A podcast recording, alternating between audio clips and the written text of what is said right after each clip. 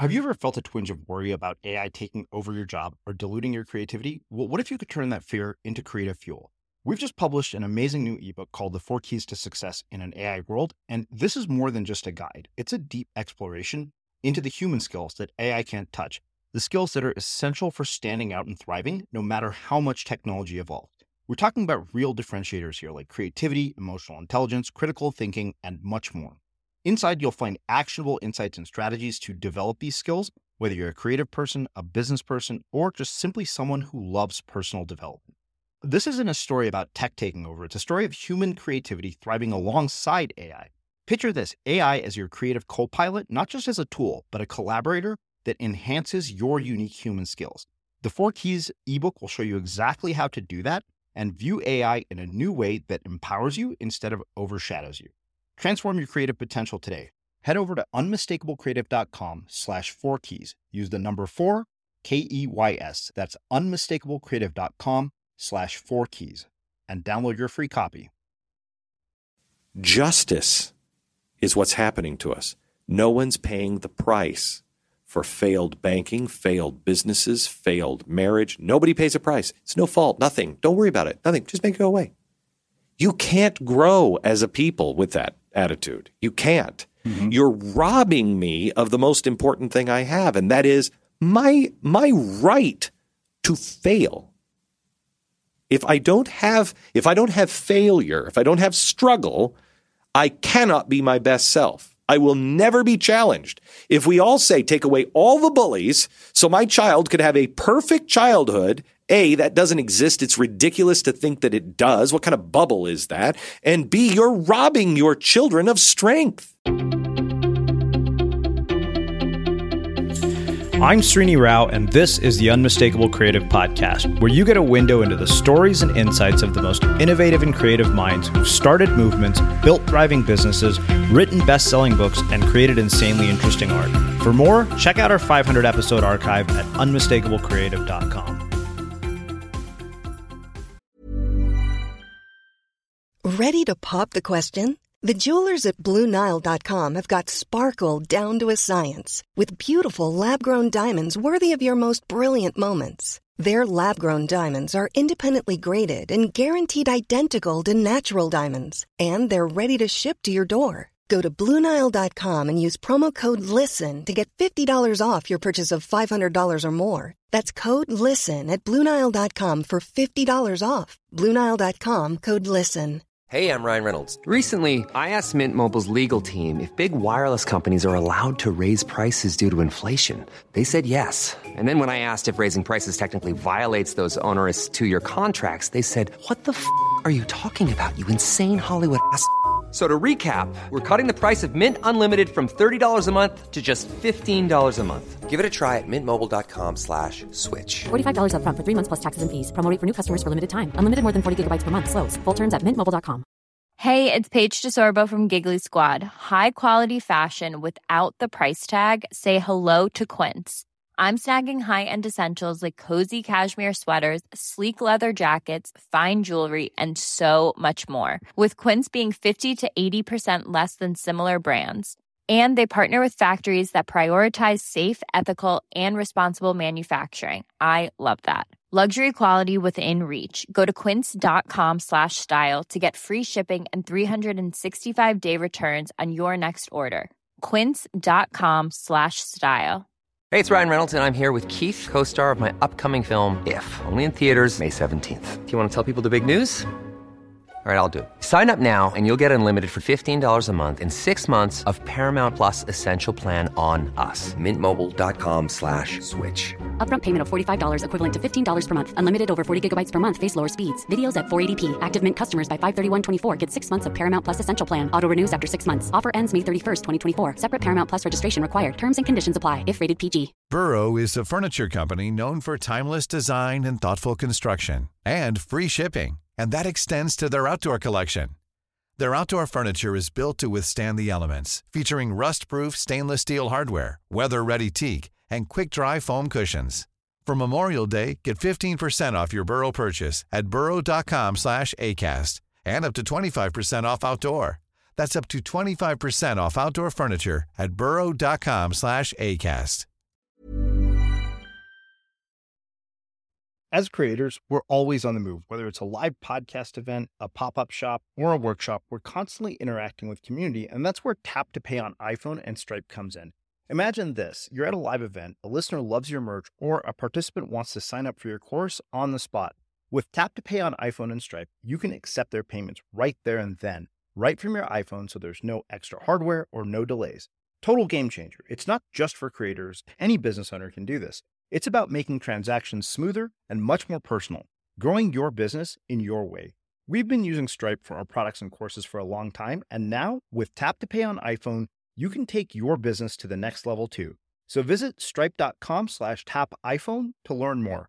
Remember, folks, with Tap to Pay on iPhone and Stripe, your business is always at your fingertips. Glenn, welcome to the Unmistakable Creative. Thanks Thank for taking the time to join us. You bet. Thank you. Yeah. So you and I have uh, connected by way of some rather serendipitous events. And, uh, you know, what prompted this conversation was something that somebody wrote about you who actually used to work for you that said, You're the most misunderstood man in the world. And I looked at that and I thought to myself, Let's understand the most misunderstood man in the world. so, on that note, uh, tell us, you know, the story that we don't know, the story that has brought you to where you're at today, the journey. I mean, going as far back as your childhood. Um, I don't know. I mean, I don't know if that's. I mean, uh, I've t- I talk about um, my childhood. I've written about my childhood. Um, uh, so I guess if it's not, if if you if you if you don't listen or, or read that, then I guess that would be kind of a critical piece. The um, I grew up in a small town in Mount Vernon, Washington. My dad was a baker. Um, my uh, um, my, I knew what I wanted to do when I was really little. I, it was a, a rainy day and, I mean, a sunny day in Seattle in the winter, and you know, 100, 180 rainy days, 310 cloudy days out of the year, and it was sunny, and I was sitting inside watching TV, and I was just just about to turn uh, eight that year, and my mom came in and she turned off the TV and she said, "Go outside and play."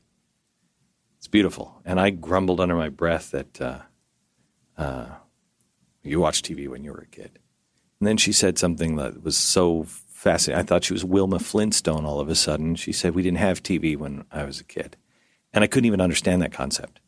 And um, uh, she sat me down and, and she told me about um, what radio was like and that grandpa had uh, an old radio with a big green eye in the center, she called it and uh, it was the tube would light up from the back and light this eye, and would, Grandpa would turn off all of the lights in the house, and they'd listen to Lights Out, or they'd listen to um, Jack Armstrong, the All American Boy, or um, uh, The Shadow.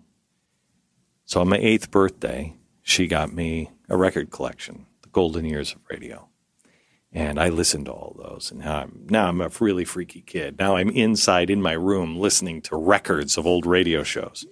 And, uh, and I learned the power of the spoken word. And I learned that my imagination is far superior to Hollywood. Um, because if it's, if it's said right, if it is um, uh, descriptive enough, um, you see it all. You see it all. And better than CGI. So I knew what I wanted to do when I was eight. And I set out to do that. And uh, uh, my mother um, died when I was uh, 13, 15, somewhere in that area, 1979. And, um, and uh, that was the year that I started working. And, um, and I worked hard and you know for a myriad of reasons, but uh, um, started to buy my own bull crap. You know, when you're 16 years old and you're working in a big market like Seattle, and everybody's like, "What? Look at how old is this kid?" You start to buy your own bull crap, and um, by the time I was uh, 19, I was programming a station. I was um, working in Washington D.C., and I thought I was the greatest.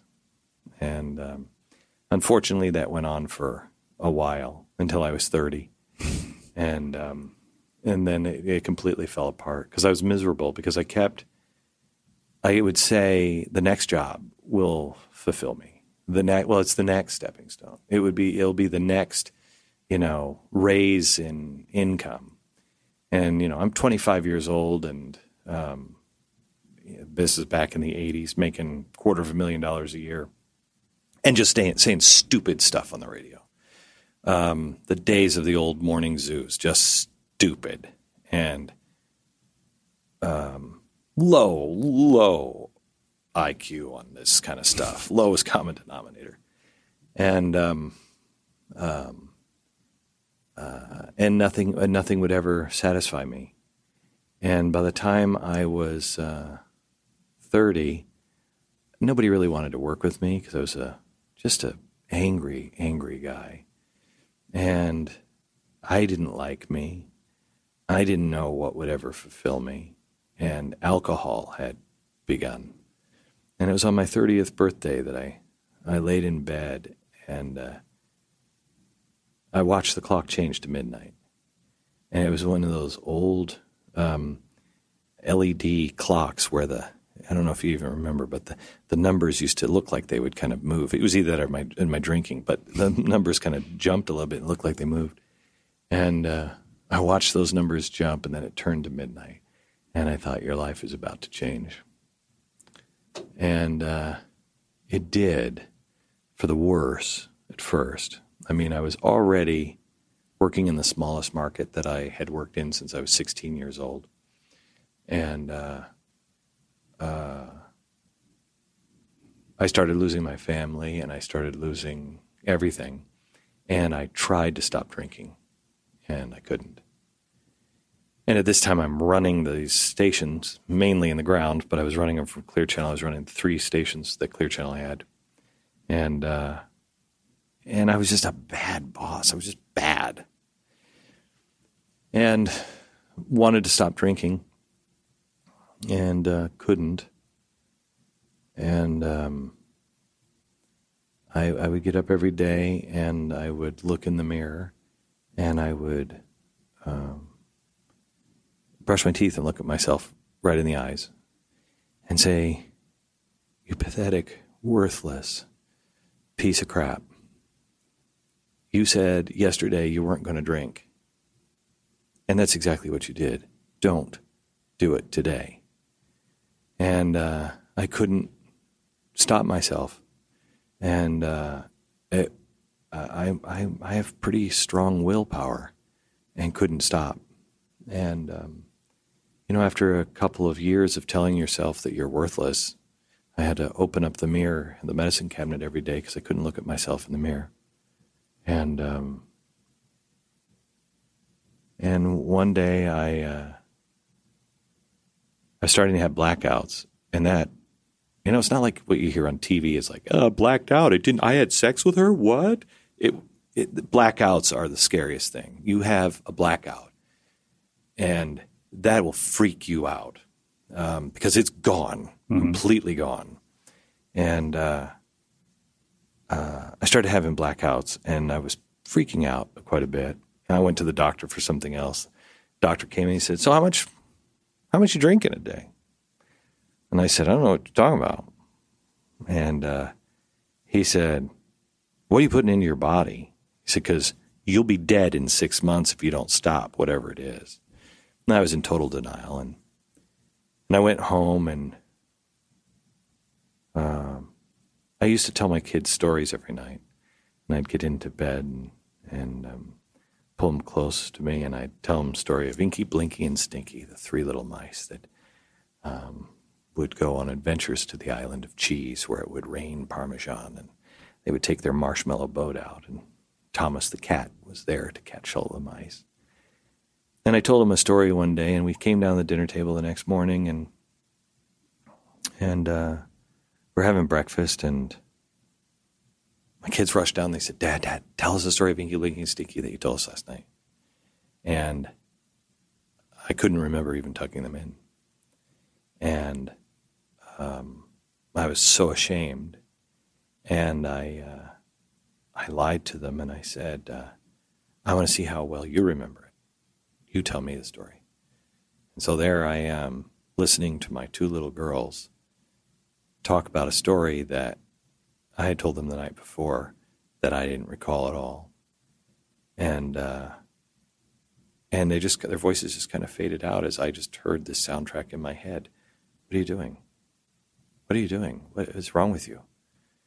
And um, so I went to a church basement and um, that night and stood up and said, I don't know if I'm an alcoholic. And I said, but I don't want to drink today. I sat down, and by the end of the meeting, I stood back up and I said, Hello, my name is Glenn, and I'm an alcoholic. And that was the beginning of changing my life.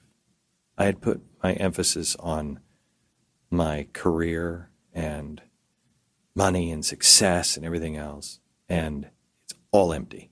It's all empty. Um, and then I tried to I tried to um, hold that sobriety myself, and um, you know, I guess a couple of things happened. One was uh, inspiration for a, a, book that I wrote called The Christmas Sweater, that is kind of based on my childhood, my life really up until about 35. And um, uh, I had a dream one night that uh, I was standing in this cornfield, and it was it was gray and dirty, and the corn stalks were broken and snow covered, but that nasty kind of snow that's been there for a while and melted and hardened and remelted and everything was gray and sepia tone. And I was standing on a road in the middle of this cornfield and it was all broken and I look around and it's nothing. It's just barren all the way around. And I turn around in 360 degrees and right behind me is this at the end of the road is a storm, and it was like the darkest, blackest, nastiest black hole of a storm. And I was overwhelmed with danger. And uh, so I turn around, I continue making the whole circle, and I turn back around, and I hear this voice from behind me. And the voice just said, Where are you going? And I turn back around and I see this old man, and he is he's white beard, but it's kind of that smoker kind of white. You know, it's yellow and nasty, and he's dirty, and wrinkled and tattered. And uh, I said, I don't know, but I, uh, not that way. And he said, Well, that's where you have to go. And I said, That'll kill me. He said, There's nothing to that. Nothing there. You should see what's on the other side. And um, I said, I, am not going. He said, Here, just grab my hand. And next thing I knew, we were up above the storm on the other side. And it was, it was technicolor.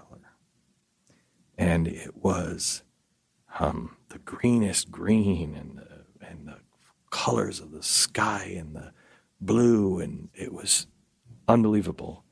And, uh, I wasn't looking at him. I was just looking around. And he said, This is what's on the other side. There's nothing to that storm. This is what's on the other side. And I remember all I could utter was, It's so warm here.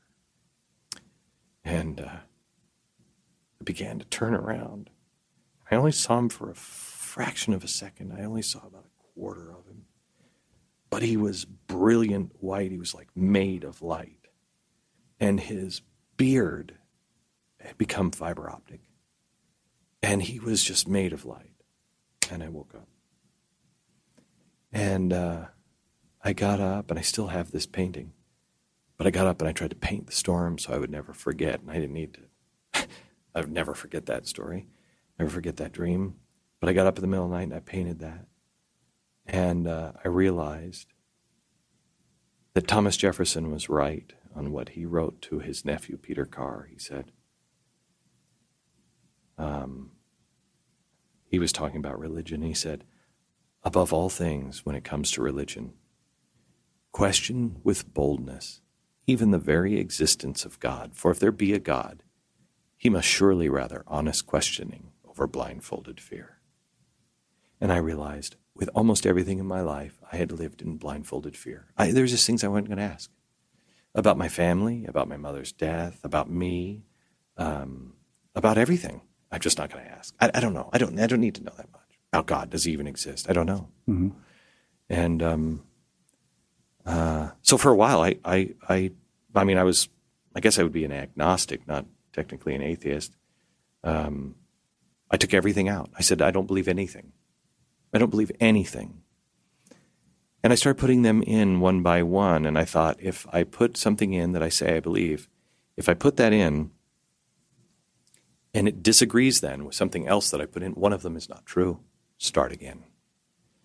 This took me a long time.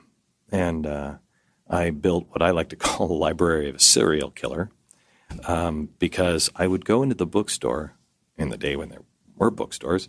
And I went into the bookstore and I would, I would walk the aisles and I'd be like, hmm, who would really disagree with each other?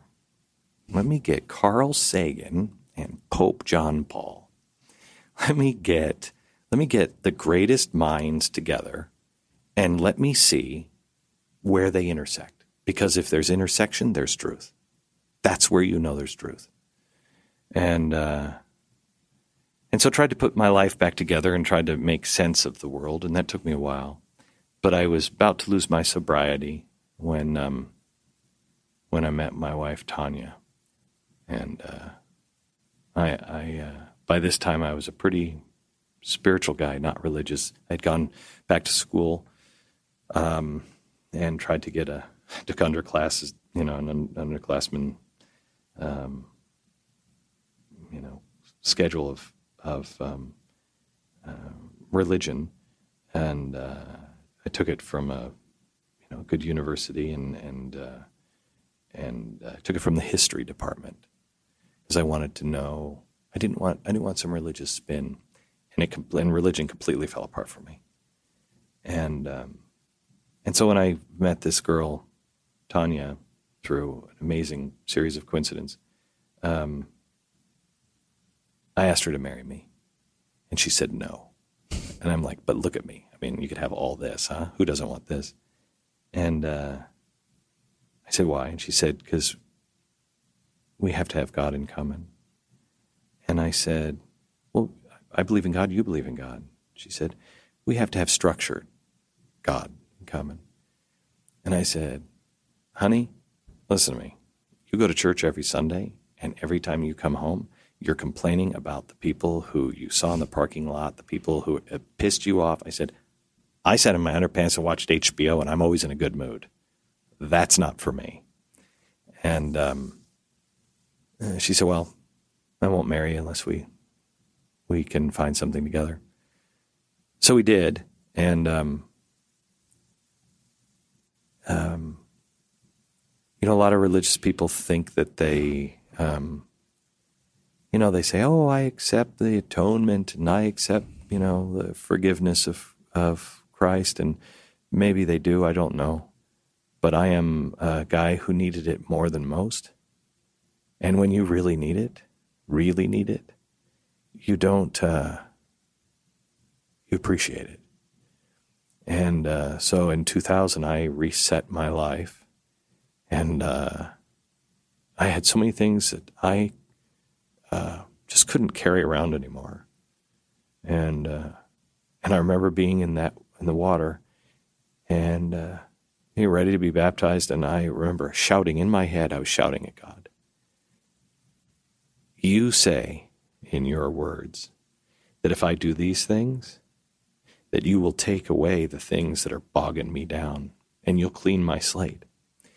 That's your promise as long as I keep my end of the bargain and in my arrogance, don't ever do this.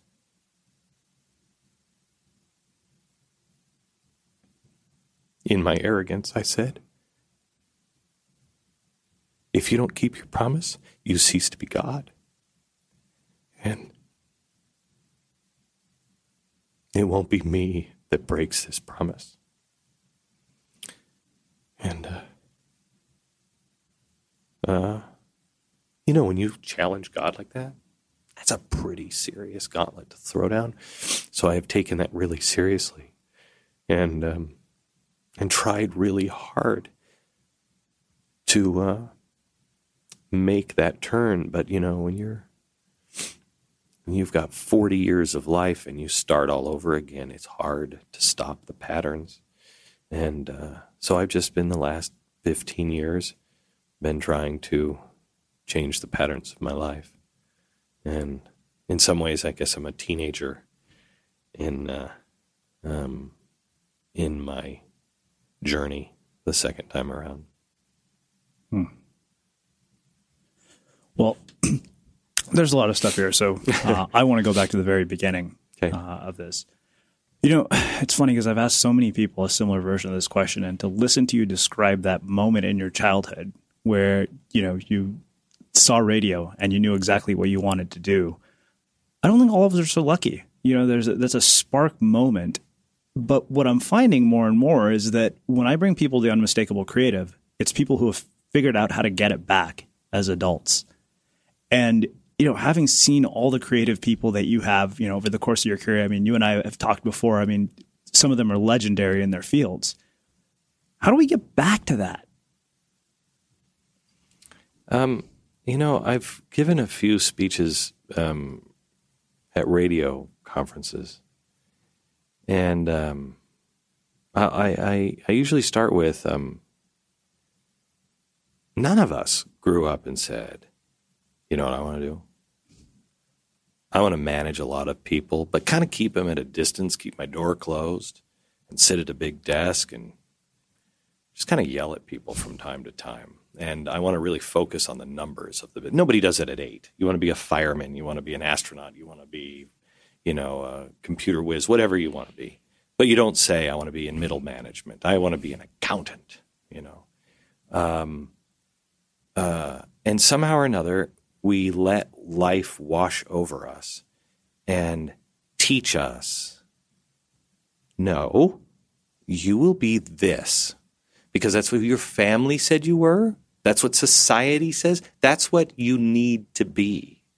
You're like, no, I don't want to do that. And then the the the system teaches you it's about money and about success, and we buy into it. And I was lucky enough to completely bottom out without death. Mm-hmm. That's the secret. If you can bottom out and turn before you die, um, you have a chance you have a chance. Mm-hmm. I, I'm, I mean, we are so lucky to be living in a time where a 16 year old can dream it and do it. It didn't used to be that way. You'd have to work your way up into the ladder, you know, up the ladder and get in without losing your soul. Mm-hmm. I mean, I'm in tele- I'm in television. When I left Fox, I'll never forget standing in the uh, window of my apartment. I had this you know, when I was 10, I knew I wanted to work in New York City. I wanted to work at Rockefeller Center. Um, and so here I am. My radio studios are in Radio City Music Hall. Um, I work in my office, looks right out on uh, the Christmas tree at Rockefeller Center. Every childhood dream I have, have this apartment. I remember seeing Wall Street, the new Wall Street, and I remember seeing the the apartments that he was living in.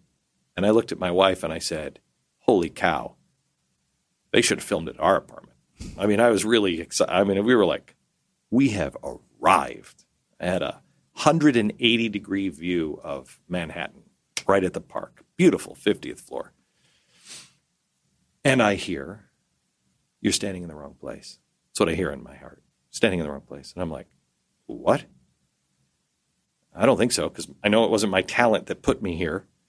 And uh, and uh, I, I tried to you know plug my ears and la la la la. I'm not hearing that for a while, and um, finally, my wife and I decided to um, leave and quit and move out of New York. And uh, it was a really hard decision. And on the night we made that decision, I mean, I'm a pariah. Nobody creative wants to be around me. and uh, and uh, so the night we made that decision and we finalized it, we said, okay, final answer, Final answer. We went to see Spider Man, and uh, and I had seen it. Um, Michael Cohl had asked me to come back because I had seen it the week before, and I said, "This is genius in what they're trying to do."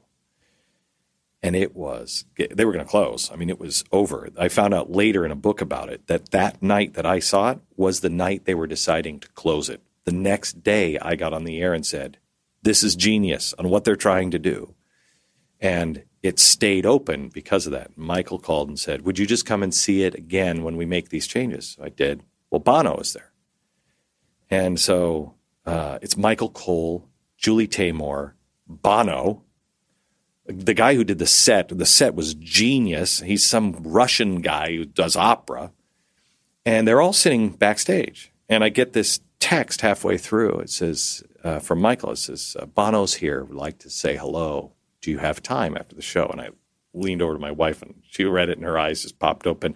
And I'm like, Do we have time to meet Bono? yeah, I think we could squeeze him in. And so uh, we went backstage and we spent 30 minutes uh, talking about the show mm. in a creative sort of way. And um, they said, We're wrestling with the ending. We don't know the ending. And I had just walked backstage and I said to my wife, I said, The, the ending's all screwed up. I said, they, they don't know what the ending is. The ending is so clear. And she's like, Okay, big shot. So we go backstage and they say, We don't know the ending. And my uh, my wife looks at me like, "Dear God, don't give them your opinion, please. Zip your mouth, please." And I just I went, hmm. "Actually, you guys do know what the ending is." And I told them the ending, and and um, and we left. And so I was on a high, and uh, I come home, and I open up our door, and it's floor to ceiling glass, all of Manhattan, beautiful skyline my childhood dream of living there. I used to sleep with the window drapes open every night when my wife wasn't there so I could see the skyline. And um, I walked into the corner, this glass corner, and uh, and I stood there, and my wife was behind me, and she didn't. We didn't turn on any lights, and I said, "How can this be God's plan? Look at what we can do. I finally have access." Uh, the numbers, the ratings are great. I finally have access. Look at uh, you're not. We move away. We're not going to be doing that. What? Look at what could happen. And I'm lucky enough to be married to a wonderful woman who just said, "I'm going to bed," and she went to bed. And I stood in that corner and I thought, I heard, if you don't leave now, you you won't leave with your soul. And I realized the secret. If you want it, so much, you shouldn't have it. If you want it so badly, you will pay any price. How people come up through the ranks in television before they really know who they are, they're not themselves. And everybody is like that in every walk of life. You're not yourself. By the time you arrive, you've most likely compromised yourself into somebody that you that the younger you would look at and go, dude, you're evil. You got to get out. You got, you have to get out, reinvent and say, you have to know what is, what is my goal as a man? Mm-hmm. What is my goal? And anytime you see yourself getting off of that or convincing yourself that, no, you know, this is probably get out, get out and get out now. Yeah. Wow. You know, I, I want to get deeper into this, but before we do, uh, I want to ask you about your mom. You know, losing a mom at an early age, that's a childhood trauma that uh, I know sends some people into some really dark places. Did uh, me. So talk to me about that in, in more depth, because, you know, the question that always comes up for me has been the people who somehow come out of the other end of that much better off of any sort of trauma and the people who come out of trauma to the point where it becomes their identity? Let me start at the end. Okay. Um, my father, I'm 32, 30, yeah, about 32. I'm still sober now, but no, I'm, I'm not drinking, but I'm not sober. And uh, he says to me, um, he uh, I call him up and he's a baker. And I said, "Hey, Dad, I'm really having a tough day today." And he's like, "What's up?" And I said, "You know, Dad, I just had a really tough life." And I just start playing the violin. And he's like, "Oh my gosh." Now I don't know he's being sarcastic, and he's like, "Oh my gosh, you were so right. You were so right. You really have. You really had a tough life." I'm like, "Yeah, see, I know, right?" And he's like, "Hey, you know what? I have some bread in the oven." He said, "Do me a favor." write a list down of all the tragic things that have happened to you. And uh, he said, then call me tonight. We'll talk about it. And I'm like, yeah, my dad, you rock. Yes, you got it, dad. See you later. Hang up the phone start writing it. I lead with my mom's suicide. I don't even remember what else I put on the list. I don't think I got more than three, but I lead, I lead with my mom's suicide. And I remember when I hit two or three, I went, well, now, wait a minute. If that would have happened, then this wouldn't have happened. And then I went back and I looked at my mother's suicide and I said, wait a minute. It's like 15 minutes. I called my dad back and I said, You don't have any bread in the oven, do you? And he said, Smart boy, you figured it out that fast. And I said, Yeah, there is nothing bad that happens to us, is there? It's what we do with it that matters. He said, Good boy. Now I do have stuff in the oven. Call me later tonight. And um, so I hate, I hate the whining. Mm-hmm. You know what I mean? Because um, we all have, we all have something. Um, but my um, uh, my mom, you know, was a, a, very very creative woman. Grew up in the fifties and sixties, and uh, the culture changed, and she was just old enough to not be a part of the hippie movement. And so she was um, a mom who had a husband who worked, and she doesn't work. And, you know, she never drove, she never learned how to drive a car until she was, you know, um, gosh, 30. Um, and um, she was really frustrated and mm-hmm. got entangled in prescription drugs and uh, then alcohol and just went awry. And um, she thought that her only way out would be, you know, the best thing for the family would for be for her not to be around. And um, so uh, um, she was wrong. Yeah. She was wrong. And I, I, um, I got to that same point um, in my 30s after I had screwed everything up and I was left with nothing.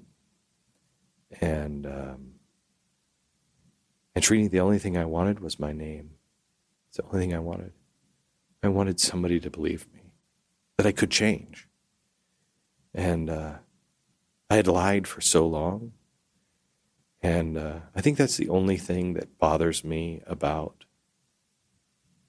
what the press might say about me. Mm-hmm. They say that I'm not genuine or whatever. Because I have lived a life where I wasn't genuine.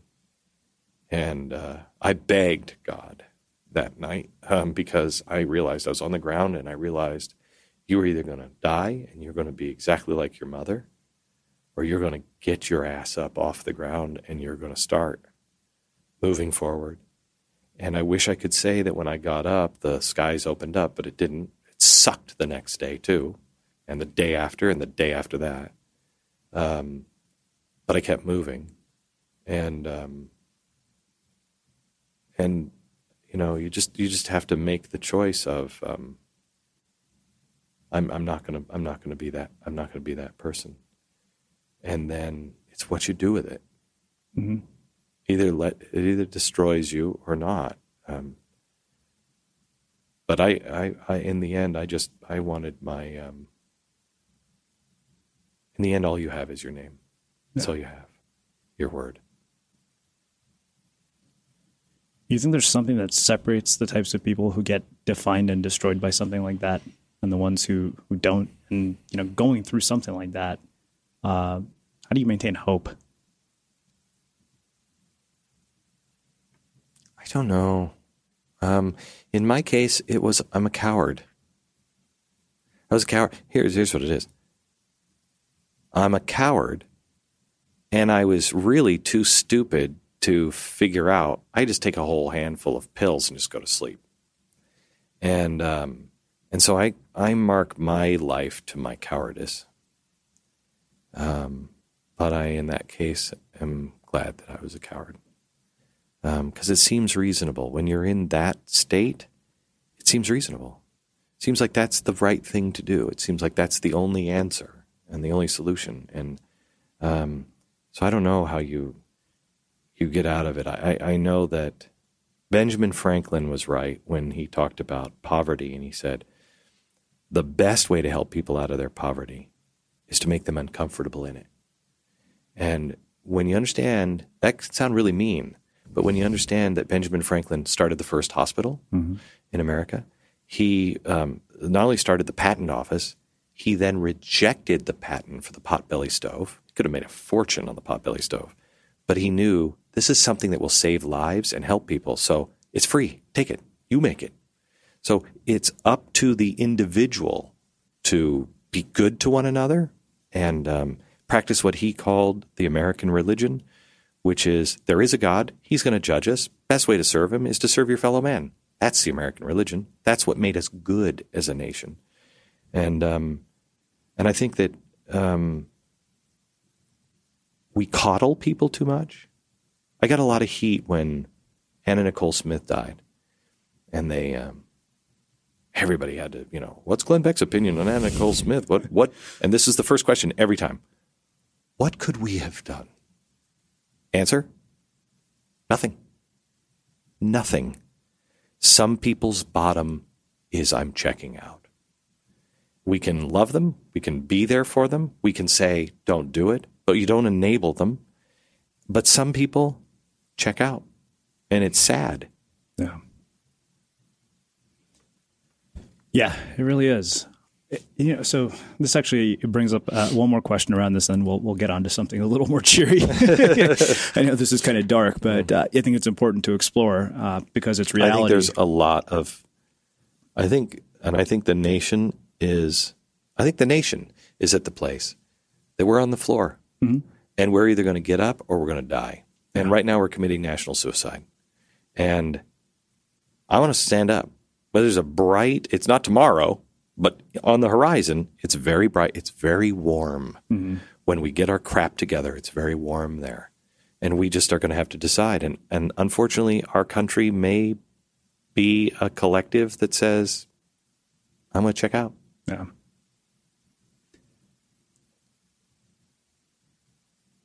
You know, I, it's funny because I feel like these kinds of experiences, uh, you know, these sort of rock bottom experiences seem almost to be a part of every single person's journey who I've had here at the Unmistakable Creative.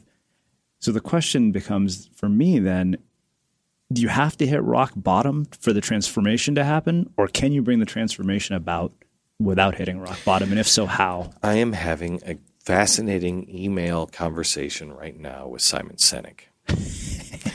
and uh, who also has been a guest on the yes, Unmistakable Creative. And uh, I love the way he thinks. And we're having this debate. Um, and I think I'm winning it, but I don't know yet because he makes compelling case, a compelling case. But our conversation has been do you need not that to survive? In other words, um, during the Cold War, we needed Russia. We're not that. We don't really even know what we are, but we're not that. Uh, the Romans had that. We're not that. Do you need that? Do you need the Carthage? Um, my argument to him has been no. But you need a very strong vision of this is who we are. You can make it without the down, but you have to have a very strong vision for the up. Mm-hmm. And um, I'm a Mormon, and um, uh, strangely, that is the religion that I picked with my wife. Uh, walked in there and said, "I'll never. You got you people are freaks. I'll never become one of you guys." I really said that, and uh, and now here I am. But what I what I love is the actual story of the people crossing the plains. They were persecuted. They had the, the only the only extermination order ever issued for any group of people in the United States of America. Think of that. most people don't even know we had an extermination order on a group of people. Wow. And it was Mormons. You could kill them just for being Mormon. And um, so they were driven out, and it was it was horrible. And they had to leave the country. You know, Salt Lake was Mexico, so they crossed the mountains and they settled in in uh, Salt Lake. Most of them had buried their children, their young children, in the plains, carved out in the snow with their hands. And um, uh, and when they got there, that first the first thing they did was organize a choir. Think of that. You just been run out of a country. You've buried your children. The first thing, the first official thing you do is start a choir to fill the air with music. Um, and then they held a parade, and the men carried the, I think it was the Declaration of Independence, and the women carried the Constitution. And Brigham Young had them do that because he said, always remember that it is the people that went awry. The principles are true, but people can get lost, and we mustn't hate. I think that's an example of you can make it. You don't have to have the um, the dark side, but we we can believe in something without hating something else. We can become something without um, um, the um, vitriol and the desire for vengeance. I don't believe that you can become your best self without struggle. Yeah. Have to have it. It's what makes you. It, it makes you. I think if you live in a time or you live a life where you are so blessed and you're still a pretty good guy or pretty great guy, what could you have been had you had strife and struggle? Because it's what carves you it's mm-hmm. what makes you say, I've got to stand up straight. I know who I am. Yeah. It's funny you say that. I mean, I look at the fact that I'm sitting here with you right now, and you know what led me here? Five years of struggle, of things that haven't gone according to plan, things that haven't gotten the way that I wanted them to, even, you know, things as recently as a couple of months ago. And each one of them has taught me something about how to navigate the next step.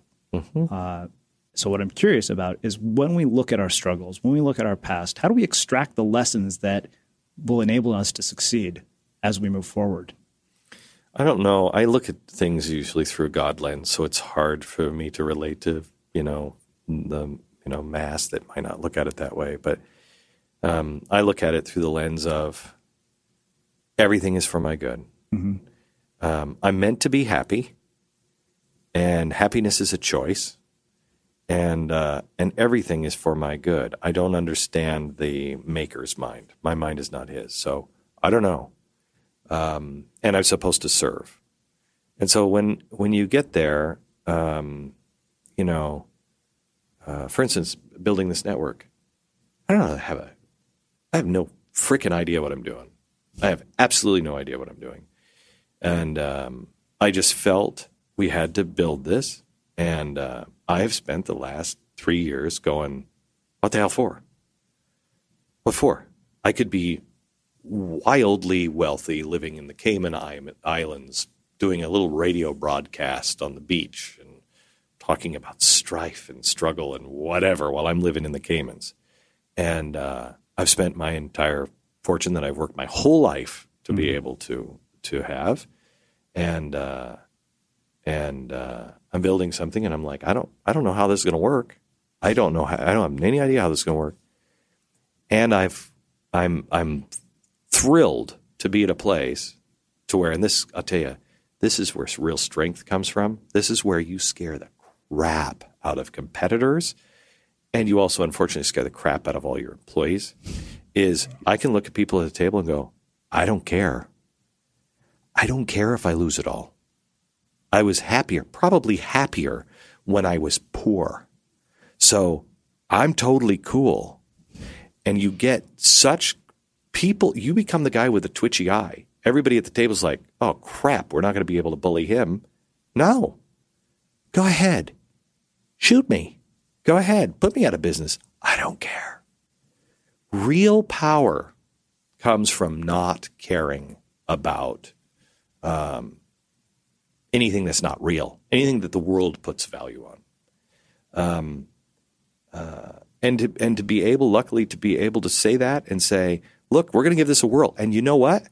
If it all burns down, if it all, we're going to be standing at the end and we can all be crying or we can all go, A, that was really cool. Mm-hmm. That was really cool. And B, what do we do from here? What do we, when Thomas Edison's shop burned down, um, he lost everything. And his whole place burned down. And uh, he didn't have insurance on it. And he went in after fighting the fire all night and he laid on his kitchen table and he fell asleep. And then he got up the next morning and he said, We begin again. And that was it. You can either whine about it or you can say, We begin again. Hmm. Ryan Reynolds here from Mint Mobile. With the price of just about everything going up during inflation, we thought we'd bring our prices down. So to help us, we brought in a reverse auctioneer, which is apparently a thing.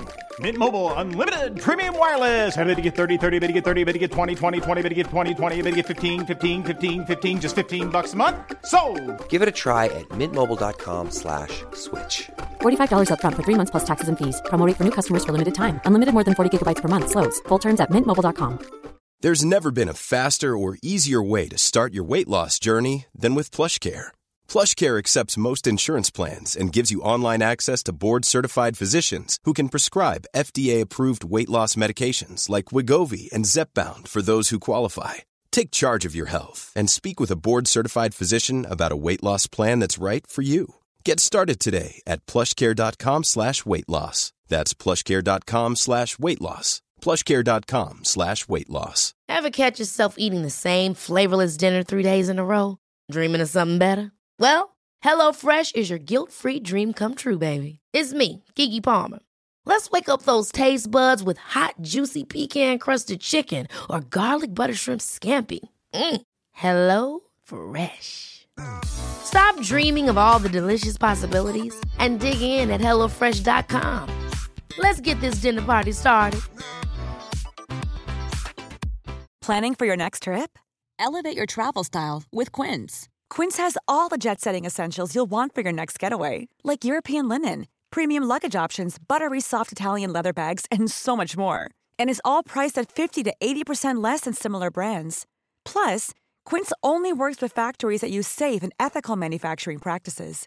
Pack your bags with high-quality essentials you'll be wearing for vacations to come with Quince. Go to quince.com/pack for free shipping and 365-day returns. Quality sleep is essential. That's why the Sleep Number Smart Bed is designed for your ever evolving sleep needs. Need a bed that's firmer or softer on either side? Helps you sleep at a comfortable temperature? Sleep Number Smart Beds let you individualize your comfort so you sleep better together. JD Power ranks Sleep Number number 1 in customer satisfaction with mattresses purchased in-store. And now, save 50% on the Sleep Number limited edition Smart Bed for a limited time. For JD Power 2023 award information, visit jdpower.com/awards. Only at a Sleep Number store or sleepnumber.com. Hiring for your small business? If you're not looking for professionals on LinkedIn, you're looking in the wrong place. That's like looking for your car keys in a fish tank. LinkedIn helps you hire professionals you can't find anywhere else, even those who aren't actively searching for a new job but might be open to the perfect role. In a given month, over 70% of LinkedIn users don't even visit other leading job sites. So start looking in the right place. With LinkedIn, you can hire professionals like a professional. Post your free job on linkedin.com slash people today. So a couple of questions uh, around this, this piece right here. You know, when you said you were happier when you're poor, I, it, it, my immediate thought was somebody's going to listen to that. I'm like, yeah, that's easy for Glenn to say. I know, I know. That's that's the first thing that came to my mind. Uh, no, no. Here, let me tell you something. Money does not, money does not um, do anything but complicate your life. It, whatever your life is right now, you will have more of it, but you will have the same pressure points and same problems. You'll just have 300 employees that you're also like, oh crap. And if I don't get up today, it's not just me to lose a job, it'll be 300 families that won't. You know what I mean? Yeah. So the pressure just becomes different. And I mean this sincerely nothing changes your life except for private air travel. that, that's worth the price of admission. All right. So on that note, let, us dig into something that you brought up earlier when you were talking about the early part of your career. I mean, you're very young, making all this money, and yet you said you're continually dissatisfied. You know, you and I were just sitting in your office talking about this and how I had this sense that I should be completely satisfied, and suddenly the satisfaction I felt when you and I last met just vanished into thin air, and I was like, "There's got to be more." And I really want to hear how we cultivate this mindset of getting to satisfaction when we're going through that sort of vicious I, cycle. I think it's two things. Um, a, on the um, not lose your soul part of it, you have to decide what success is. You know, I told you a story in the office about yeah. a very wealthy friend of mine. You know, been on the Forbes top 50 forever, forever, wealthiest man in the world. And um, he had just fallen off because he's giving all of his money away to charity the most charitable man I've ever met. And um, uh, he said to me, So, how much is enough, Glenn? I said, I, I, don't know. Well, how much is enough? How will you know when you've arrived, when you have success? And I said, Probably about, you know, X, Y, and Z. He said, Good, you should write that down. Because if you don't define it now, it will never be enough. I thought, wow, that is a really good piece of advice. So there is the let's not lose our soul. Mm-hmm. But then there's the bright side of that. I don't think creatives are ever happy um, because we are always, you know, it's strange because I think if I were been a pioneer, I would have gotten to Denver. I might have gone up the first slope, but I would have been like, okay, this is it. And then I got up and I saw all of the peaks beyond. I would have said, Guys, we are parking it in Denver. No further. I would have never gone all over those peaks. I can't even imagine the mindset that said, just one more mountain. You get on the top of that mountain, you're like, oh, crap, one more mountain. Crap, one more mountain. I can't imagine the mindset. Um, with that being said, that's really kind of what um, a uh, a creative person is, one that wants to um, engage in, you know, creative transformation or creative destruction. We are the ones that stand up at the top of the peak and go, yeah, this is going to suck. But wait until we get to the base of the mountains on the other side. It's going to be sweet. And then when we get there, we're like, hmm, not so much. But look over here because we're just always, we're explorers. Yeah. And um, you know, the people, especially in high tech right now, really any business, because everything is being changed. Everything is going to change. Everything. 10 years, our life will not resemble what it is now. And um, uh, we're the ones who are going to be the architects. We're the ones, we're the pioneers. Mm-hmm. You know, when I have Eric Schmidt come into my, into my, in, come to see me, that guy's got to hate my guts. How, what? When he comes into me and sits in my office and says, We've been studying you. And I'm like, Oh, I bet you have, you Google boys. and uh, he said, We've been studying you. Everybody's trying to figure out how you're doing what you're doing. And uh, uh, when you have that happen, you realize the whole world's up for grabs. Whole world's up for grabs. It could be any of us. Mm-hmm. You just have to set a course and say, I'm going here. I'm going here. Yeah. Well, and I think you have to be willing to stay that course, right? On almost any cost minus your soul. Yeah. It, the, the difference is um, the, di- the, the ones who, the Lewis and Clarks, were the ones who said, I don't care, I'm going. We're going forward. Move, move ahead. Keep Mm-hmm. going. Keep going. Nothing, you know, um, John F. Kennedy said, um, we, we don't do these things because they're easy. We do these things because they're hard. Yeah. That's the America I know. That's the entrepreneur I want to be, the creative guy. I, I, I am I'm fascinated by Orson Welles, fascinated by him and Walt Disney. Last night I watched with my kids the, uh, the last thing he recorded, Walt Disney did before he died, month before he died. And, um, and I just watched him and I looked into his eyes and I'm like, this guy was, man, he was driven a month before he was dead. And he is, and he's speaking it into existence. That's what he was trying to do. He knew, he knew and he's he gets with his writers and he's like we're writing this up and we're doing this and i'm documenting because he's speaking it into existence Uh, i stood at walt disney world what six months ago and i saw this whole expanse and i've been studying disney now for the last few years and um, i see this whole expanse and i thought there's no way he could have seen all of this there's no way and then i thought if walt disney would have been a wuss I was like, you know what? The mouse is good enough. How different of a nation, of a world would we be if Walt Disney just was like, I'm just doing a cartoon thing? Think about how that one man who everyone, my oldest daughter said to me yesterday, she's like, Boy, dad, this sounds familiar. Nobody believed in that. Nobody saw his own team, his own brother didn't see it. And I'm like, yeah, I know. I know. That's the way all visionaries are. They see it. Nobody else does. Everybody says they're crazy. Everybody says settle. Everybody says give up.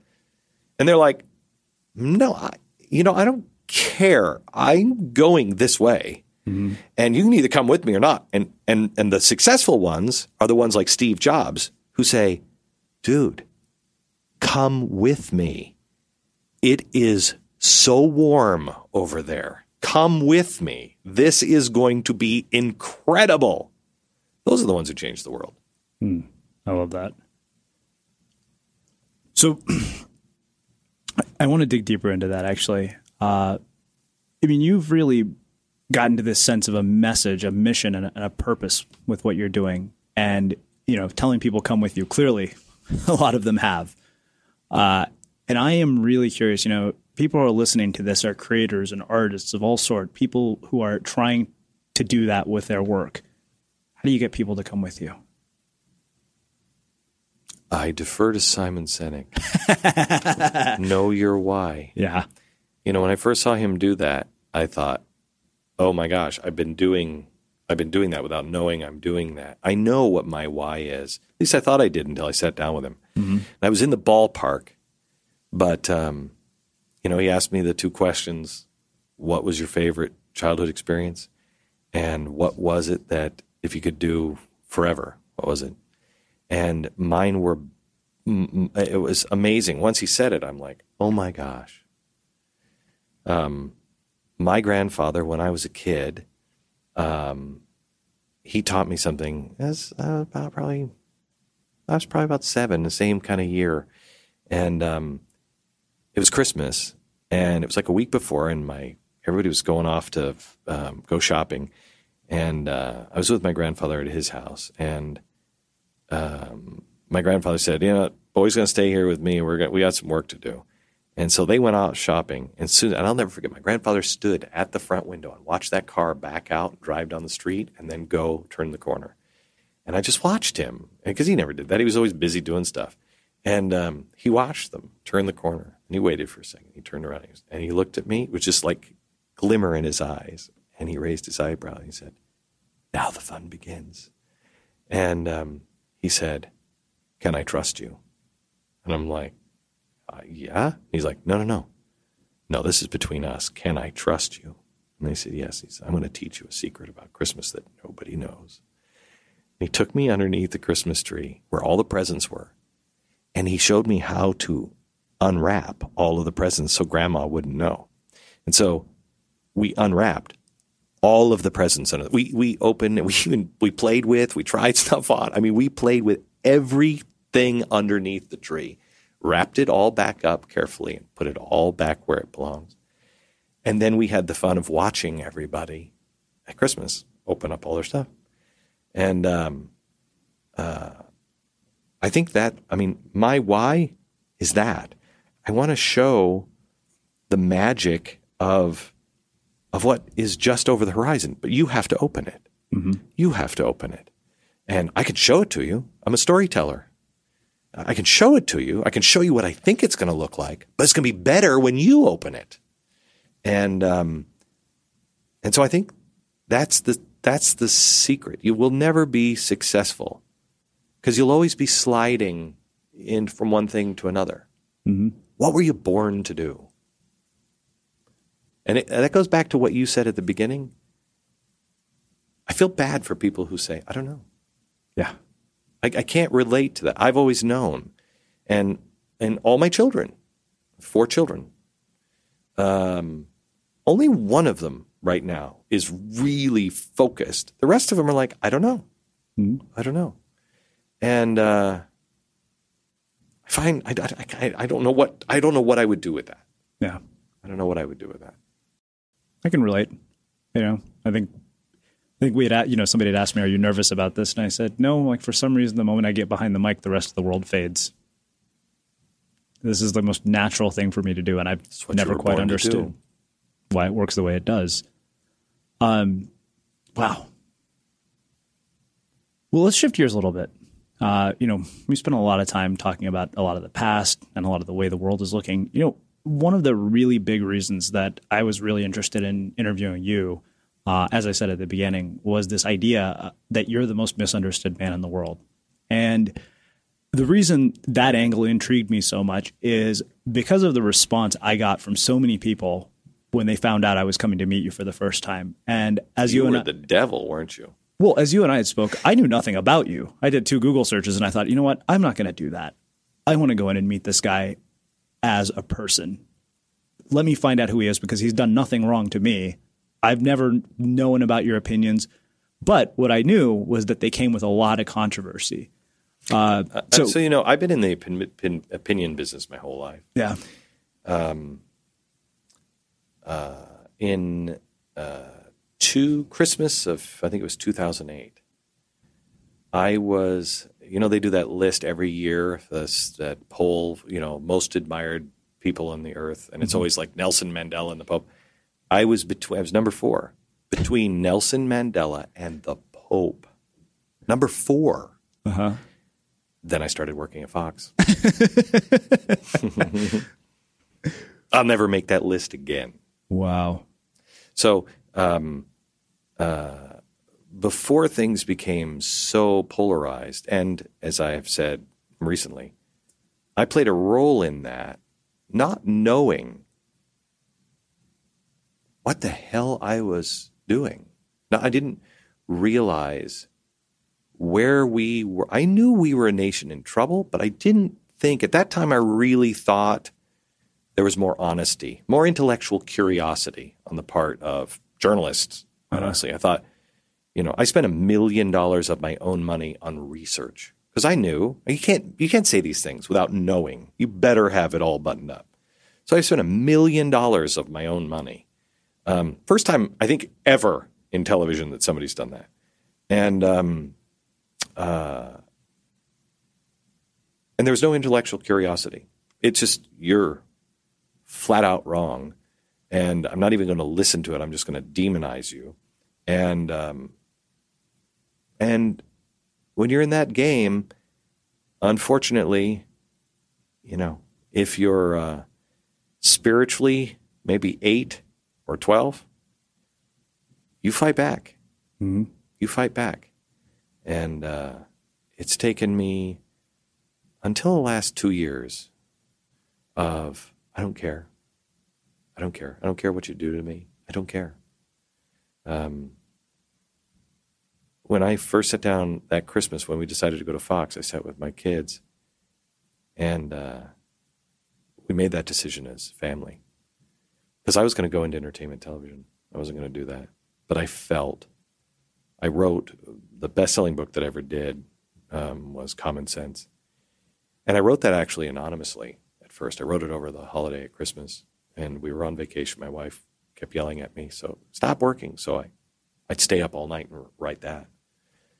And um, I read it the last day of Christmas to my family, and I said, "This is what I believe." And I said, "I don't think I could put my name on it." I said, "I'll just dump it out on the internet." And um, I said, uh, "You know, if I go to Fox, it's going to change. It's a much bigger stage." And uh, I say these things, and I don't know what's going to happen. And um, uh, my family all said that they believed me.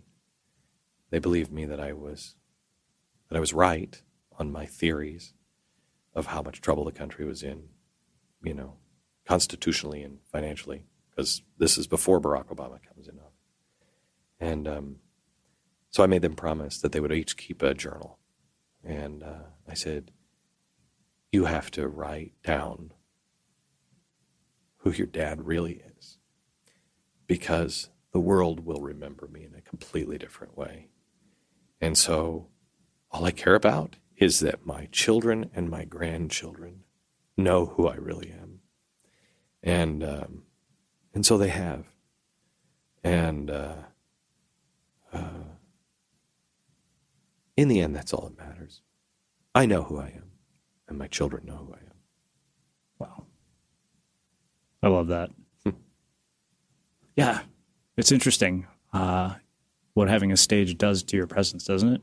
Like, I real I remember I wrote an essay about my meeting with you, Hmm. about the media mask, and how you were nothing like I expected you would be.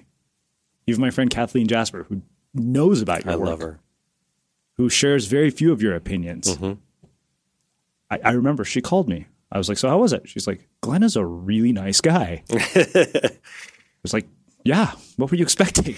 I actually had somebody who is one of the best writers in uh, Los Angeles um, because we're making film and scripted television and everything else. And um, so this guy comes in from Hollywood, and I mean, I read the stuff that he, um, you know, believes in, and I'm like, this guy has got to hate my guts. And everybody on my staff just laughed and said, "Oh no, no, no! I don't think that describes it quite quite well enough." And I'm like, "Well, why why is he even coming? I mean, can he get past that?" And um, uh, one of the guys who knows him said, "I think so. I think so, um, but he wants to meet you." And when he came into my office, his hands were literally shaking. He was he was shaking like this. He was just he was so nervous and enraged. And the first thing he said, and I think it comes from you. honestly, I do. I think he I think he listened to you or I don't know what, but his hands were shaking and he said, um, you will not beguile me or brainwash me. Oh, I hear about you. I said, Nice to meet you. And he said, Don't. I know about you. Oh, everybody says, Oh, you're such a nice guy. I won't be fooled by you. And I'm like, This guy's nuts. But he talked to me for about 20 minutes and it was, he tried to, after that, he tried to do a little business, you know, tried to be not so Mhm. socially awkward. And I said to him, You got to, you got to tell me what's on. Unload. Go ahead. And he did for about 20 minutes. And then he's like, and it was pretty brutal. And he was like, okay, all right. So let's talk about this project. And I looked at him and I said, you're not done yet.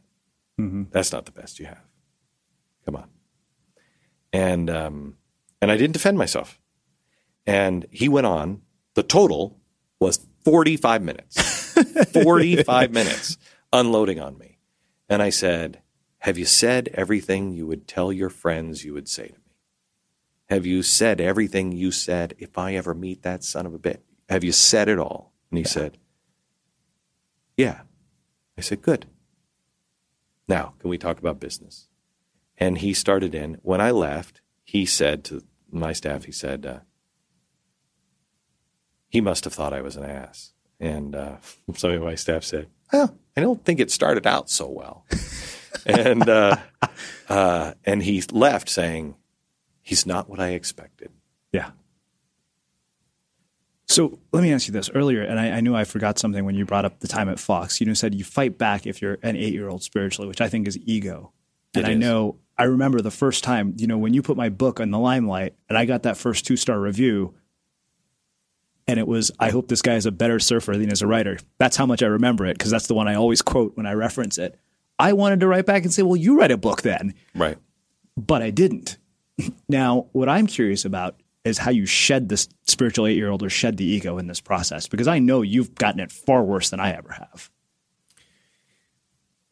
When you can't walk anywhere in public with your children mm-hmm. because of what is said or, um, you know, it's a problem. And, um, and uh, that's okay. I mean, we talked about it going in, and um, so um, it's what we do with it. But uh, I'm having a really hard time because I, I believe the entire country needs to shift. We have the potential of the brightest, the brightest era of America um, is just over the horizon. For the entire world, it, we will either go into fascism or deep, deep totalitarianism in large sections of the globe in the next 10 years, or we will be more free than our founders could ever have. We have the opportunity because of technology mm-hmm. to truly be free and, and be free globally and connect in ways we've never connected before. And we're about to blow it. And um, it's because of fear and because of those people who have power, who have money, who are just like, hold on, hold on, hold on, hold on. No, it won't change. It won't change. It won't change. And the harder they hold on to it, the more sand like it becomes. Um, but they're just, they're, they're causing all of us to tear at each other. And if we would all just relax and look at each other, and again, it's easy for Glenn Beck to say, but I'm telling you it's true. There's nothing to success and money and wealth. There's nothing to it. That's not success. That is the success of the world, and that's a lie. All of that is a lie. Being good, decent, merciful, just, that's success. Our fables, um, all of our, you know, from from from nursery rhymes to um, um, uh, to um, uh, King Arthur. Nobody talks about they wanted freedom. Mm-hmm. I want freedom. I want liberty. I want free to do my own thing. That wasn't it. Up until the American experiment, and we're we have lost the American experiment. We don't even know what it is. We're now trying to just get to the fable category. Can you be a good king? Will he be a just king? Justice is what's happening to us. No one's paying the price for failed banking, failed businesses, failed marriage. Nobody pays a price. It's no fault, nothing. Don't worry about it. Nothing. Just make it go away. You can't grow as a people with that attitude. You can't. Mm-hmm. You're robbing me of the most important thing I have, and that is my my right to fail if I don't have if I don't have failure, if I don't have struggle, I cannot be my best self. I will never be challenged. If we all say take away all the bullies so my child could have a perfect childhood, A, that doesn't exist. It's ridiculous to think that it does. What kind of bubble is that? And B, you're robbing your children of strength. Mm-hmm. We have the opportunity to say, let's just talk about let's talk about justice, not social justice, real justice, justice that we, we look like these are the rules and we all live by the rules. And justice is blind. It's blind. If you want the rest of it that goes with it, then that's up to the individuals to show mercy. We as individuals are the ones, we're the keepers of mercy. The government should be the keeper of justice. And when you put those two together, you get great get a great society. We are failing on mercy. How many people said horrible things about me, or would say horrible things to, to uh, me about you? Or as I'm going down to try to feed the people on the border, how many people did I see say, hey, I wouldn't take Glenn Beck's food? what? Or they're here illegally. They should starve. Again, what? One of one of my head writers said somebody came up to him the other day and said, "You need to tell your boss that he's got to stop trying to be the good Samaritan." And he he looked at him and he said, "I just want you to say that out loud one more time. You tell your boss stop being the good Samaritan. I'm going to give you one more chance to say it slowly, not so I can hear it, but that you can hear what you're advocating. Stop being the good Samaritan. Stop loving one another. Stop, especially people that we don't like. What is wrong with us? With technology, we'll either go into massive slavery or we'll free the world. Hmm. Well, I think that makes a, a, perfect setup for my next question, actually. Um, you know, you left Fox to start this. And one, I'm curious about the early days of, of the Blaze and the challenges that you faced, how you hmm. overcame them, uh, navigating them, and really kind of what do you see as the future of media and the landscape and what's going on? You know, I know the fact that somebody like me plugged a microphone into a laptop five years ago and is sitting here having a conversation like with you, mm-hmm. that's mind blowing to me. In a million years, I would have never predicted this, but I want to hear what you think about it, given that you've built a career in this industry. Um, I was in uh, radio in 1979. And so I've seen a lot of changes. I started when records were still played. Um, and um, uh, it's over as we know it. It just hasn't caught up. Yeah. And there's too many people with too much money. I mean, you know, just a few years ago, radio stations were selling for $100 million. $100 million. Uh, WOR in New York, I think, was somebody offered them 130 million dollars for it, and I think it finally, like four years later, it sold for 20 or 30 million.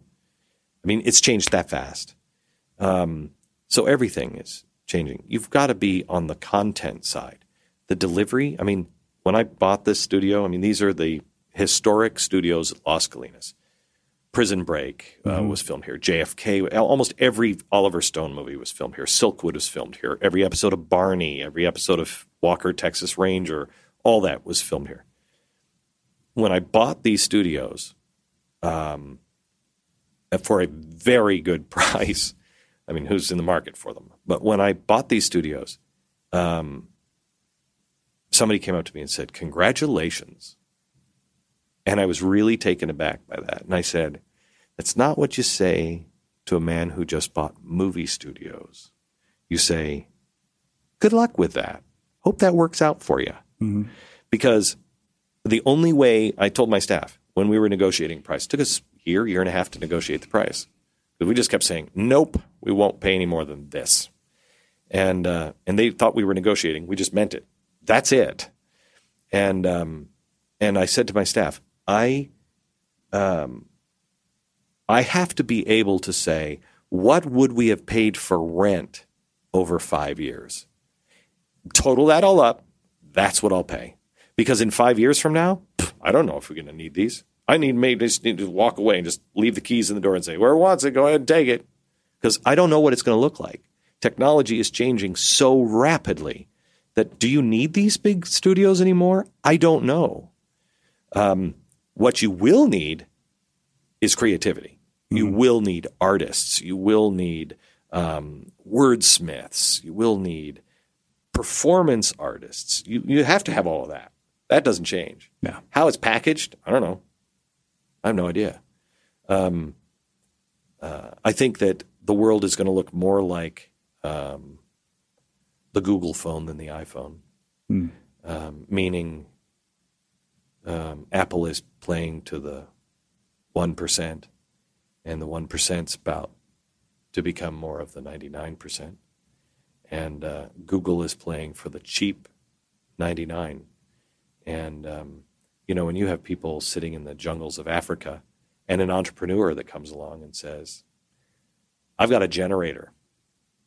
I'll charge your cell phone for a dollar, dollar a week, or whatever it is um, and people are buying these phones, and it's the only connection they have to the outside world. They don't have running water, they don't have electricity, but they'll have a Google phone. Mm-hmm. Where Apple is playing for us. Yeah. Um, I think the world is going to look more like let's go for the cheaper one. Hmm.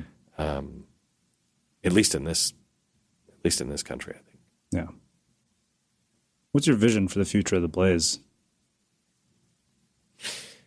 Um, a full service. If it's just if it's just one network, um, it will be full service, almost like um, like the old networks used to be. Except you know, if I asked you, you know, what does CBS? What does CBS stand for? I don't know. Profit, cereal. I don't know. Um, certainly not quality or a, you know, hey, we're the good guys or whatever. Um, and that's where I think they went wrong. They had to be all things to all people. Mm-hmm. That's not the future now. The future is brand. You know, the future is um, um, uh, authentic um, brands.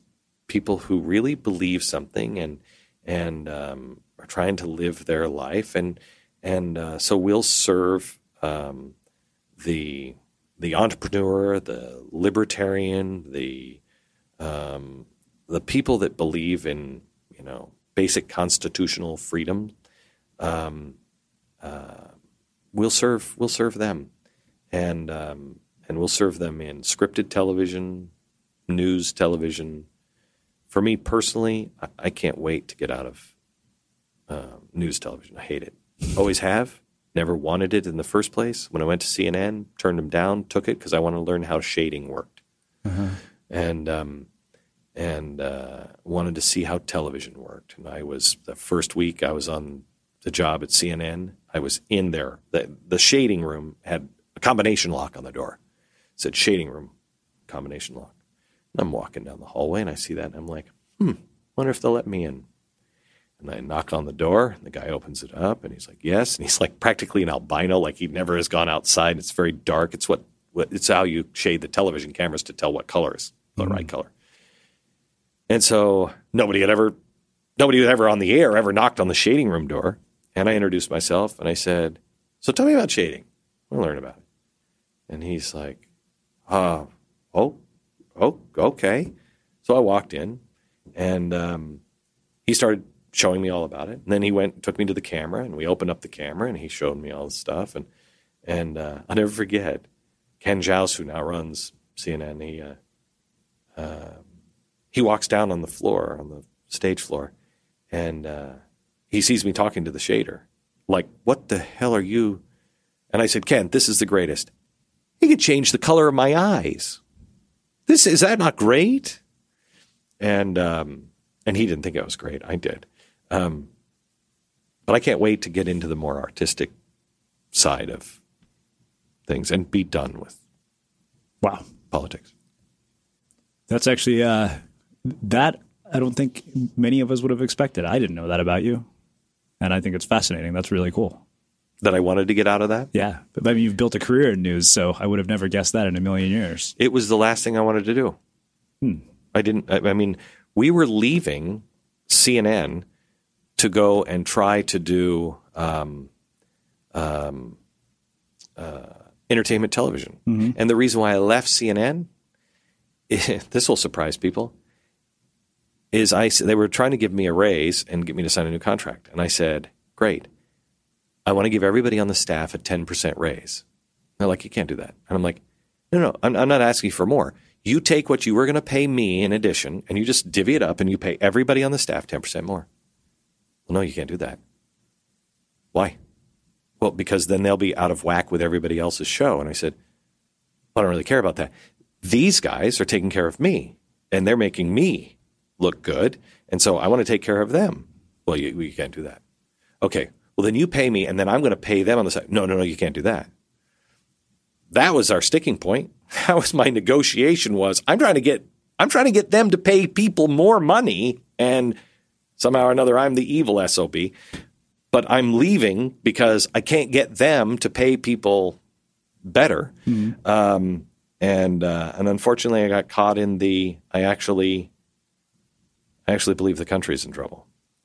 And now I think that I think I've I've warned all I can warn. Anybody who would listen listened. Nobody else knew is coming to the table. Good. So now let me try to do good by um, telling stories of love and courage where the good guys win. So let me ask you this, and we'll wrap things up here. Uh, you know, it's interesting you say that because you know earlier uh, in our conversation, and even when we were talking in your office, you talked about the idea of not doing things that could steal your soul, and it seems like now you're moving towards something that really does feed your soul. But do you think when you went to Fox, you actually sold your soul, or did something that robbed your soul?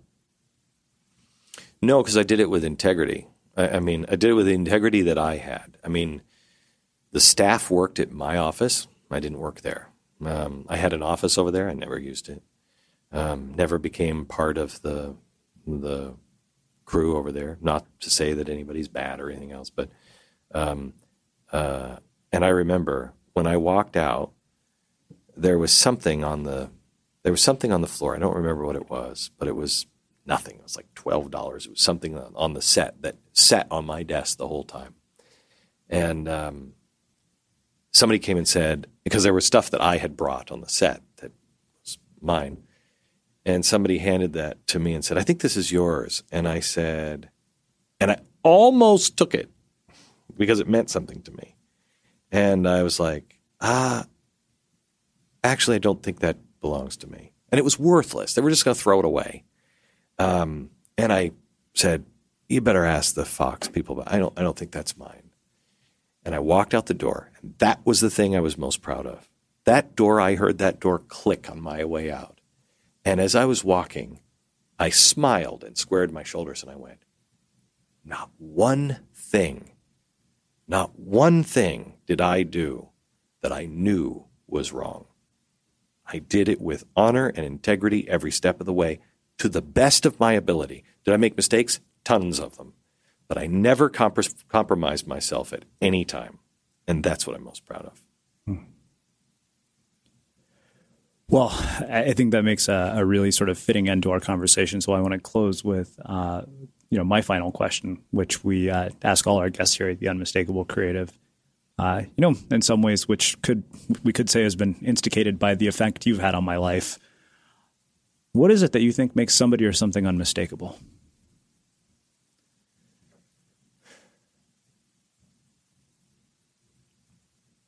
They know who they are.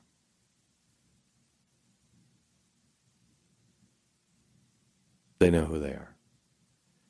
If you know who you are, um, you're unique you're unforgettable, unmistakable. You are not. You're cutting a a path. I, I think one of the most frustrating things I I have a talent that I have is I can really see. I can see the potential in people, and a very small percentage actually live up to it. Um, I've met almost everybody I meet every day is a millionaire mm, maybe 1% are actually making that because there's always something they're dropping the ball on. They're just not willing to go here. I'm not willing to put the time in, or I'm not. I'm not willing to um, work that hard. I'm not willing to give up my family life that much. Okay, well that's cool. That's totally cool. But don't come bitching at me when you're not a millionaire. You know what I mean? Um, and the same thing is, people I think are afraid I think we're all exactly alike. Thomas Jefferson was right. Question with boldness even the very existence of God. For if there be a God, he must surely rather honest questioning over blindfolded fear. Too many of us are afraid to open up any door inside of ourselves and say, What is really in there? Who am I really? Because we're afraid I'm nobody. I have nothing. I'm not special. That's a lie. That is a lie. Know who you are, and you're unmistakable. Wow. Um, well, I think that makes uh, an absolutely phenomenal way to uh, wrap up our conversation. And I have to say, I didn't know what to expect, but uh, it's been my pleasure and my honor to have you here as a guest on the Unmistakable Creative and to get to record here with you in your studios in Dallas. Thank you. Well, I I, uh, I have really enjoyed meeting you, and I really think that you are going to do tremendous things. I really do. I really do. You have the right attitude. If you don't lose your soul along the way, um, you have the right attitude, and it's the time. It's just the right time. Thank you. Thank you. And for those of you guys listening, we'll wrap the show with that. Thank you for listening to this episode of the Unmistakable Creative Podcast. While you were listening, were there any moments you found fascinating, inspiring, instructive, maybe even heartwarming? Can you think of anyone, a friend or a family member who would appreciate this moment? If so, take a second and share today's episode with that one person because good ideas and messages are meant to be shared. Mom deserves the best, and there's no better place to shop for Mother's Day than Whole Foods Market. They're your destination for unbeatable savings, from premium gifts to show-stopping flowers and irresistible desserts. Start by saving 33% with Prime on all body care and candles. Then get a 15-stem bunch of tulips for just $9.99 each with Prime. Round out Mom's menu with festive rosé, irresistible berry chantilly cake, and more special treats. Come celebrate Mother's Day at Whole Foods Market. Hey, it's Danny Pellegrino from Everything Iconic. Ready to upgrade your style game without blowing your budget? Check out Quince. They've got all the good stuff shirts and polos, activewear, and fine leather goods, all at 50 to 80% less than other high end brands. And the best part? They're all about safe, ethical, and responsible manufacturing. Get that luxury vibe without the luxury price tag. Hit up quince.com slash upgrade for free shipping and 365 day returns on your next order. That's quince.com slash upgrade. Hi, I'm Daniel, founder of Pretty Litter. Cats and cat owners deserve better than any old fashioned litter. That's why I teamed up with scientists and veterinarians to create Pretty Litter. Its innovative crystal formula has superior odor control and weighs up to 80% less than clay litter. Pretty Litter even monitors health by changing colors to help detect early signs of potential illness. It's the world's smartest kitty litter. Go to prettylitter.com and use code ACAST for 20% off your first order and a free cat toy. Terms and conditions apply. See site for details. Mom deserves the best, and there's no better place to shop for Mother's Day than Whole Foods Market. They're your destination for unbeatable savings, from premium gifts to show-stopping flowers and irresistible desserts. Start by saving 33% with Prime on all body care and candles. Then get a 15-stem bunch of tulips for just $9.99 each with Prime. Round out Mom's menu with festive rosé, irresistible berry chantilly cake, and more special treats. Come celebrate Mother's Day at Whole Foods Market. Even when we're on a budget, we still deserve nice things. Quince is a place to scoop up stunning high-end goods for 50 to 80% less than similar brands. They have buttery soft cashmere sweaters starting at $50, luxurious Italian leather bags, and so much more. Plus, Quince only works with factories that use safe, ethical, and responsible manufacturing. Get the high-end goods you'll love without the high price tag with Quince. Go to quince.com/style for free shipping and 365-day returns. Imagine the softest sheets you've ever felt. Now imagine them getting even softer over time. That's what you'll feel with Boll and Branch's organic cotton sheets. In a recent customer survey, 96% replied that Boll and Branch sheets get softer with every wash. Start getting your best night's sleep in these sheets that get softer and softer for years to come. Try their sheets with a 30-night guarantee. Plus, get 15% off your first order at bollandbranch.com. Code BUTTERY. Exclusions apply. See site for details. Have you ever felt a twinge of worry about AI taking over your job or diluting your creativity? Well, what if you could turn that fear into creative fuel? We've just published an amazing new ebook called The Four Keys to Success in an AI World. And this is more than just a guide, it's a deep exploration into the human skills that AI can't touch, the skills that are essential for standing out and thriving, no matter how much technology evolved. We're talking about real differentiators here like creativity, emotional intelligence, critical thinking, and much more. Inside, you'll find actionable insights and strategies to develop these skills, whether you're a creative person, a business person, or just simply someone who loves personal development. This isn't a story about tech taking over, it's a story of human creativity thriving alongside AI. Picture this AI as your creative co pilot, not just as a tool, but a collaborator that enhances your unique human skills. The Four Keys ebook will show you exactly how to do that and view AI in a new way that empowers you instead of overshadows you. Transform your creative potential today. Head over to unmistakablecreative.com slash four keys. Use the number four, K E Y S. That's unmistakablecreative.com slash four keys and download your free copy.